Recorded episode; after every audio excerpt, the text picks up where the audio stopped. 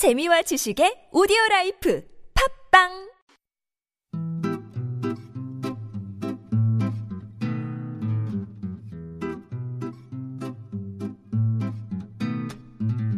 TBS 아나운서 팀과 한국어 천재가 함께하는 쉬운 말 바꾸기 운동.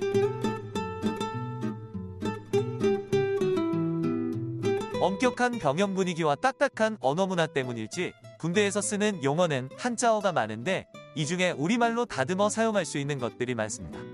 예를 들어 볼게요. 인문은 금일 중으로 완수해라.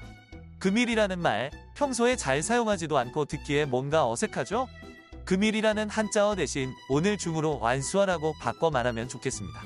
군대에서 후임들의 군기가 해이해졌다면 선임들의 기합 실시 명령이 떨어지곤 하는데요. 기합 역시 한자어로 우리말로는 얼차려라고 순화할 수 있습니다. 또 군인들이 가장 힘들어하는 일 가운데 하나가 구보입니다. 연병장을 뜀박질로 도는 것을 말하는데요. 딱딱한 한자어인 구보보다는 달리기라는 익숙한 우리말로 표현하는 게 바람직하겠습니다.